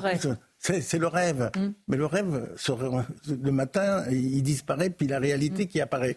Donc, à un moment donné, il faut être pragmatique, réaliste et construit. Aujourd'hui, on a besoin de faire une adéquation entre nos moyens et nos capacités d'absorption. Et la première des choses, et je le répète parce que je l'ai dit depuis le début, c'est la première des choses, c'est d'intégrer et de faire vivre de manière humaniste et, vraiment euh, minimum ceux qui sont déjà sur notre mhm. territoire et qu'on peut voir tous les jours sur les boulevards périphériques en train de hanter comme des aires malheureuses et c'est ça qu'on veut C'est ça qu'on veut augmenter Alors là, on continue comme ça. Si on veut régler les problèmes, si on veut que tous ceux qui sont sur notre territoire puissent vivre dignement, alors il faut absolument qu'une loi limite l'immigration et permette à, tous ceux qui y vivent d'obtenir le nécessaire vital. On va regarder une dernière euh, citation de Christiane Taubira qui dit euh, ceci Bien sûr, le chef de l'État peut, pourrait, devrait choisir de ne pas promulguer cette loi, mais puisqu'il est convaincu que c'est le bouclier qui nous manquait, on parlera du Conseil constitutionnel après le journal. Édouard Lavolée, on imagine assez mal pour l'instant Emmanuel Macron, sauf à ce que le Conseil constitutionnel fasse le travail à sa place, dire finalement, après tout ce qu'on a fait, je la promulgue pas. Oui, ça m'étonnerait que Christiane Taubira, du haut de, de, de ses 200 euh, ou 300 parrainages à l'élection présidentielle de 2022, fasse plier le chef de l'État. Encore une ou alors elle a une influence qu'on lui connaît pas. Encore une fois, on en revient au même problème. Mais qui sont ces gens pour euh, pour pour pour, parler euh, comme ça, pour donner leur avis?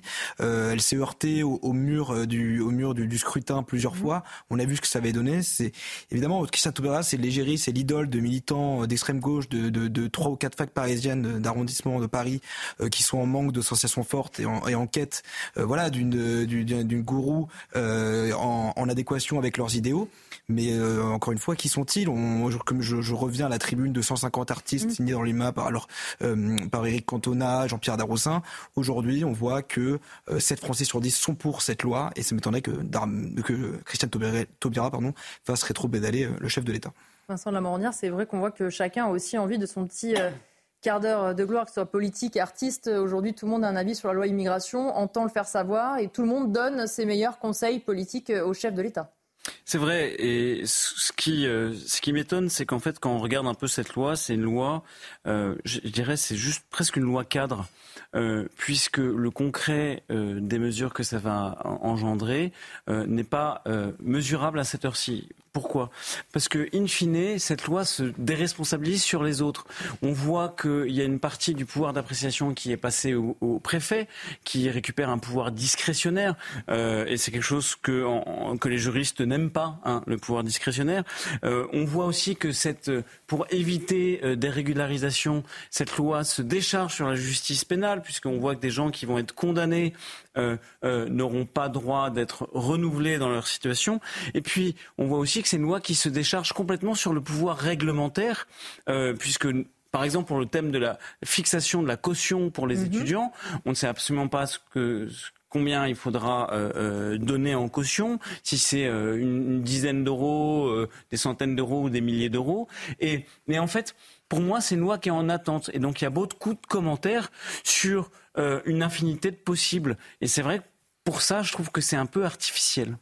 20 secondes pour terminer, Claude Badia, s'il vous plaît. Oui, moi je crois que euh, euh, la séquence, la dernière séquence de, de Madame Taubira est à rapprocher en fait de la réponse qu'a donnée François Hollande à un journaliste du Monde le 20 décembre. On lui demande si on est en train d'assister au retour, à la fin euh, du, au retour du clivage gauche-droite, si c'est la fin du macronisme. Et François Hollande répond, je pense qu'ici on peut lui décerner la médaille d'or de la mauvaise foi, le retour du clivage gauche-droite suppose que les grands partis qui l'ont animé se reconstituent que la droite se sépare de l'extrême droite idéologiquement. Mais c'est pas ça le problème, Monsieur Hollande. En fait, si euh, le clivage des grands partis politiques a explosé, c'est pas pas imputable à la responsabilité de la droite, c'est lié à l'effondrement de la gauche. C'est bien parce que la gauche désunie euh, n'accorde pas ses violons, c'est bien parce que la gauche ne sait pas à quelle sainte doctrine se vouer que le clivage idéologique gauche-droite a bu la tasse. Donc, euh, donc ici, euh, la posture de Mme Taubira est une posture oppositionnelle, mais qui n'est euh, évidemment le signe d'aucune force de proposition authentique, je crois, pour notre pays. On va continuer à parler de la loi immigration dans un instant, mais d'abord, on refait le point sur l'actualité avec Félicité Kindoki.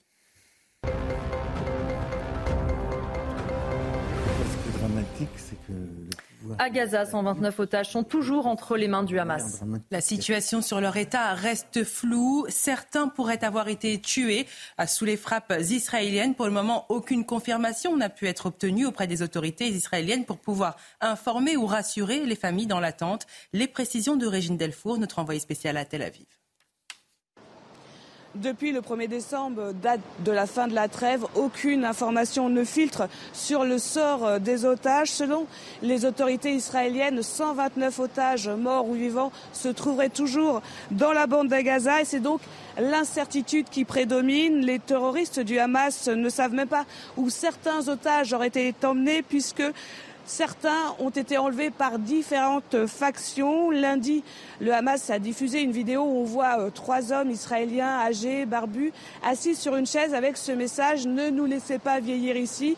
Il faut comprendre que c'est une véritable guerre psychologique que le Hamas exerce sur Israël depuis le 7 octobre comme euh, le 29 novembre où ils ont affirmé que la famille Bibas, euh, ce bébé euh, de 11 mois, son frère et sa mère avaient été également tués sous les bombardements. À cette heure, l'armée israélienne continue de vérifier cette information. Alors les familles des otages espèrent que la résolution de l'ONU qui a été adoptée ce vendredi sera appliquée. Cette résolution réclame la libération immédiate et inconditionnelle de tous les otages. L'heure est au recueillement à Prague comme dans toute la République tchèque. Le pays tout entier rend hommage aux victimes de la fusillade à l'université. Minute de silence, drapeau en berne et messe, les cloches ont sonné dans toutes les églises. Un hommage national deux jours après qu'un étudiant de 24 ans a ouvert le feu dans l'université faisant 13 morts. La pire attaque de ce type commise dans ce pays. Toute la population est encore sous le choc. Nous venons d'une très petite ville près de Prague, de Louni, et l'un de nos voisins est mort ici. C'est très triste. Pardon. C'est une tragédie qui touche tout le monde et nous prions pour toutes les victimes. Je suis vraiment triste pour ces personnes innocentes qui sont mortes ici. Ça n'était pas de leur faute. Le ministre de l'Intérieur, Gérald Darmanin, appelle les préfets à la plus grande vigilance. À l'occasion des fêtes de Noël et de l'Épiphanie qui se succéderont, le ministre de l'Intérieur demande la présence systématique des forces de l'ordre devant tous les lieux de culte. La menace terroriste qui continue de peser est évaluée à un niveau très élevé. Écoutez Claude Moniquet, spécialiste terrorisme et renseignement. Je pense qu'à l'heure actuelle, au moment où on parle, la menace principale vient clairement de, la scène euh, djihadiste, de la scène islamiste radicale, et qu'elle peut s'articuler autour de, autour de deux courants. Un courant serait un courant tout à fait endogène, comme le disait Jean-Michel Fauvergue, euh, celui auquel on est habitué depuis la fin des attentats euh, projetés de l'étranger de l'État islamique en 2015-2017. Et la deuxième menace, bien sûr, elle vient de l'étranger. Et là, effectivement, le, ce qui s'est passé au Danemark et, en Allemagne est extrêmement inquiétant parce que le Hamas, jusqu'à présent, utilisait l'Europe comme une plateforme de financement et de propagande. Et là, c'est la première fois qu'on trouve une cellule opérationnelle. C'est peut-être sous l'influence de l'Iran, parce que jusqu'à présent, en Europe, l'Iran avait beaucoup utilisé le Hezbollah. Peut-être que maintenant, l'Iran a un deuxième fer au feu en Europe, ou compte en avoir un, et que ce serait le Hamas. Et on termine avec une exposition très rock'n'roll consacrée à Johnny Hallyday. L'exposition a ouvert ses portes hier à Porte de Versailles, à Paris, et s'étend sur un site de plus de 3000 mètres carrés imaginé en forme de guitare. Immersion dans l'univers de la légende avec Marine Sabourin. 25 guitares, 50 costumes et même une reconstitution du bureau de Johnny Hallyday, venu tout droit de sa villa de Marne-la-Coquette. Des pièces inédites dans un espace immersif où les spectateurs sont plongés dans la vie intime du taulier dès son enfance parisienne et notamment dans sa chambre d'adolescent. Ce qu'il faut retirer de, cette exposition, c'est qu'on permet aux gens euh, de rentrer dans l'intimité de Johnny. Des choses qu'ils n'ont jamais vues, qu'ils n'ont jamais vues de lui. Euh, rentrer dans son bureau, rentrer dans sa salle de cinéma, Passé la nostalgie, l'exposition promène les spectateurs au cœur d'un itinéraire divisé en 12 thèmes, du cinéma à sa passion pour les États-Unis, en passant par l'amour et la solitude. Cette exposition s'adresse aux fans et aussi aux gens qui ont, entendu Johnny, le connaissent à peine, mais vont découvrir mille facettes qu'ils ignorent. Clou du spectacle, ses entrées en scène légendaires et ses images de show inégalables. Il fallait bien ça pour le taulier. L'exposition événement doit durer six mois. Des dizaines de milliers de visiteurs sont attendus. Preuve que la Johnny Mania n'a pas pris une ride. Voilà pour l'essentiel de l'information. Merci à vous. Félicité qui On va donc maintenant parler, comme je vous le disais, du Conseil constitutionnel qui a été saisi par le président de la République lui-même. Le Conseil des sages a désormais un mois pour statuer. Mais justement, quelles sont les mesures qui pourraient être détricotées? Regardez ce reportage, il est signé Michael Dos Santos. Mesdames et messieurs, Quelques minutes avant le vote de la loi immigration par les sénateurs, Gérald Darmanin avait annoncé la couleur. Des mesures sont manifestement et clairement contraires à la Constitution le travail du Conseil constitutionnel fera son office. Une trentaine de mesures de la loi immigration pourraient être censurées par le Conseil constitutionnel. La première, celle qui concerne les conditions d'accès aux prestations sociales comme l'aide au logement ou encore les allocations familiales. L'obligation pour des étrangers extracommunautaires sans travail de résider en France pendant au moins cinq ans pourrait s'apparenter à une forme de préférence nationale et donc à une rupture d'égalité.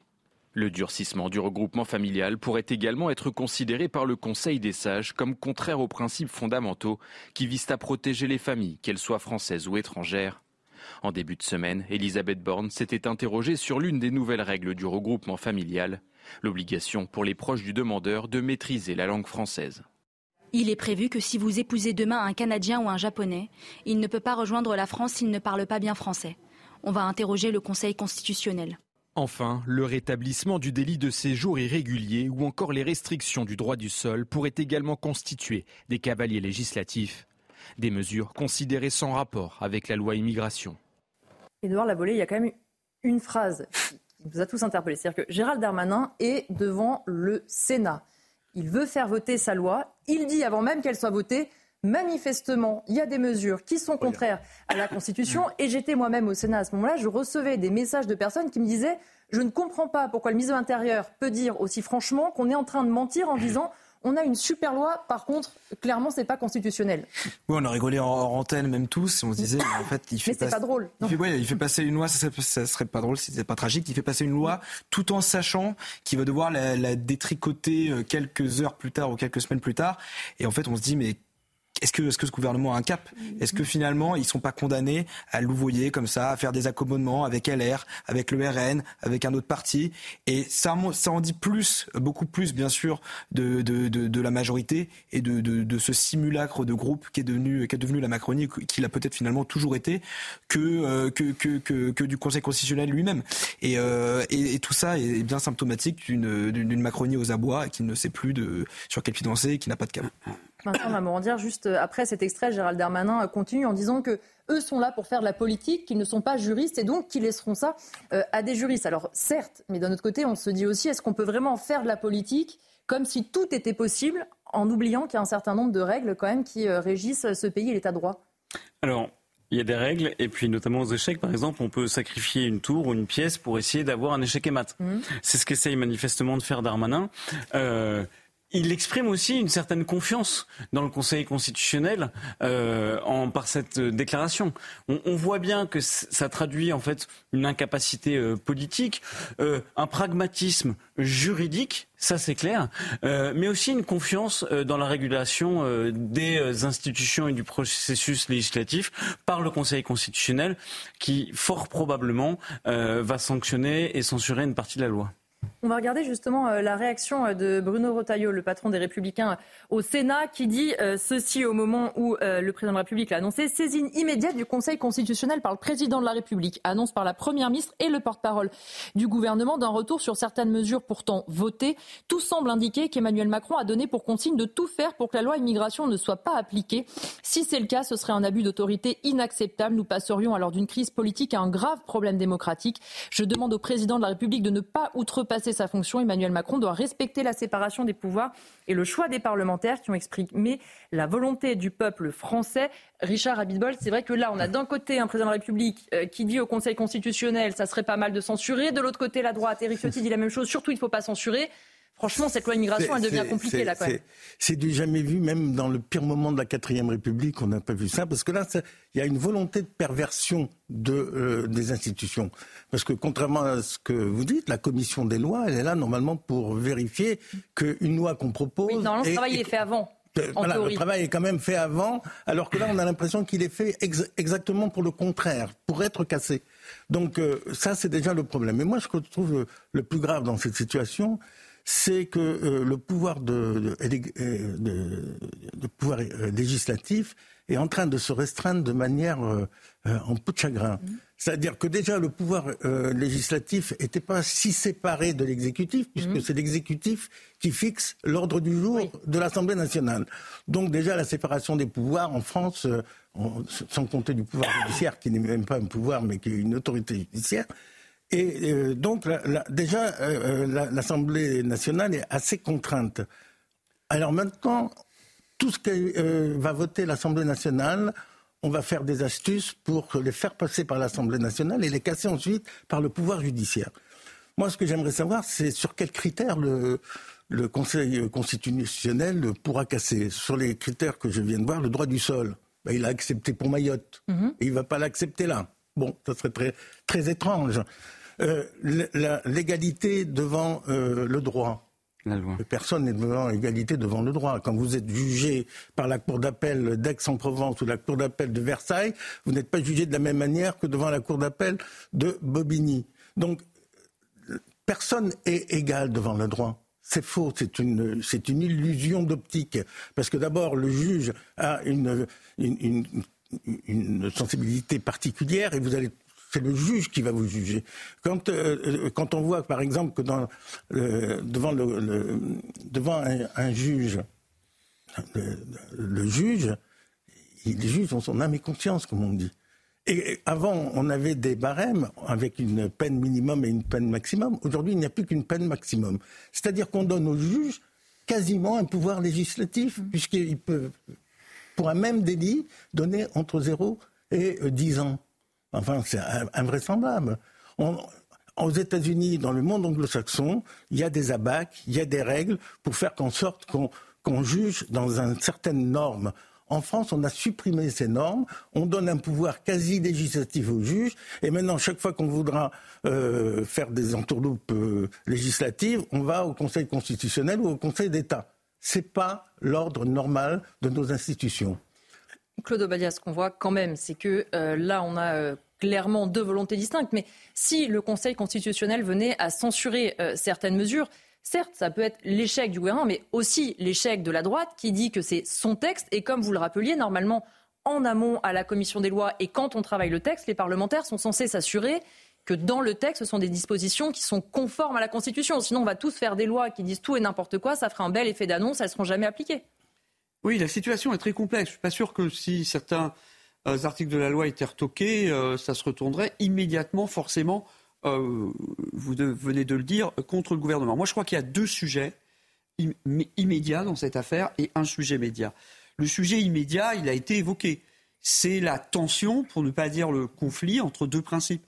Le principe démocratique qui veut que l'Assemblée soit souveraine et le principe de l'état de droit, le principe constitutionnel qui ouvre la possibilité de la saisine du Conseil constitutionnel pour, euh, évidemment, évaluer la constitutionnalité de tel, ou tel article euh, euh, de la loi. Donc ça, c'est un, vrai sujet. Le deuxième sujet, me semble-t-il, induit par cette affaire, c'est évidemment, je le disais tout à l'heure, c'est l'extrême fragilité de la majorité présidentielle. Si la majorité présidentielle n'avait pas euh, euh, comment dire, favoriser la droitisation du projet de loi, il n'aurait pas pu être adopté et euh, le chef de l'État aurait été obligé d'appliquer le 49.3. Donc il a voulu échapper au 49.3. Pour cette raison-là, il a laissé se droitiser ce projet de façon à ce qu'il puisse être entériné par l'Assemblée euh, euh, l'Assemblée nationale. Le, en revanche, si vous voulez, ça c'est si vous voulez le, les, deux sujets euh, immédiats. Il y a un sujet média quand même. Alors, c'est peut-être pas temps d'en parler ici ce soir à ce moment-là de, ce plateau, mais si vous voulez, si le Conseil constitutionnel rejetait certaines des dispositions prévues par la loi, reste tout de même à déterminer alors par quels moyens juridiques, par quels moyens législatifs on pourra prendre en mhm. charge les problèmes que connaît la France aujourd'hui. C'est la menace du séparatisme, c'est les difficultés d'intégration.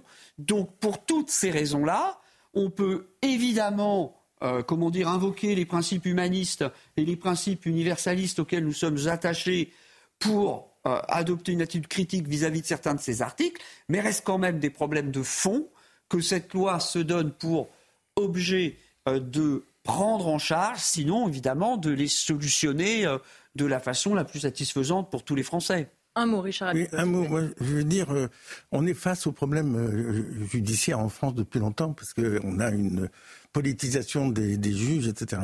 Moi, je veux bien que finalement euh, les juges euh, aient leur propre idéologie. Mais à ce moment-là, il faut changer de système mhm. et faire élire les juges. Parce qu'on ne peut pas avoir des juges qui sont d'une tendance politique, mais qui n'ont jamais été élus pour cela. Donc c'est pas possible. Édouard Lavolée, si euh, on voit bien que la bataille politique continue, en revanche, effectivement, les républicains sont satisfaits de dire notre texte est adopté, notre texte est adopté. Si non seulement il est censuré, ça peut être une bonne manœuvre, pour le coup, euh, comme vous le disiez tout à l'heure, hein, pour euh, le gouvernement. Et surtout, ça veut quand même dire qu'après nous avoir rabâché qu'ils ont travaillé avec sérieux, il y avait quand même un gros, gros trou dans la raquette. Mmh. Est-ce que c'est le grand retour des Républicains en tant que parti voilà, de, gouvernement? On ne sait pas. Mais euh, oui, en tout cas, ce qui, ce qui, va être intéressant de voir dans les prochains jours, c'est est-ce que le texte va être retoqué, oui ou non? S'il est retoqué, bon, bah, les Républicains, le RN pourront crier au scandale démocratique et ils n'auront peut-être pas tort sur le fond. Mais ça montre, voilà, comme je disais, ça montre aussi, euh, vous l'avez dit, tout ça aurait dû, être, réglé en commission mixte paritaire. Finalement, ça montre tout l'amateurisme de, ce gouvernement qui est incapable de prendre des décisions fermes, de trancher euh, là, où il faut. Et, euh, c'est les Français qui en pâtissent au final de ces décisions pas, prises.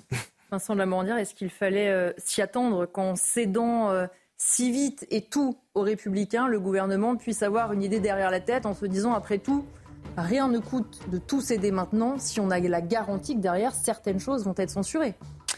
Euh, je pense qu'ils l'ont sûrement anticipé, les gens d'extrême droite ou de, la droite un peu dure euh, l'ont sûrement anticipé, mais je pense qu'ils se réjouissent pour l'instant euh, des avancées mmh.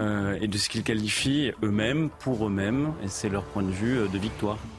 Merci à tous les quatre, Claude Obadia, Vincent de la Morandière, Richard Abitbol, Edouard Lavolée d'avoir été euh, les invités de Soir Info. Merci, félicité Kindoki d'avoir accompagné pour les journaux. Tout de suite, c'est l'édition de la nuit avec Mickaël Dorian.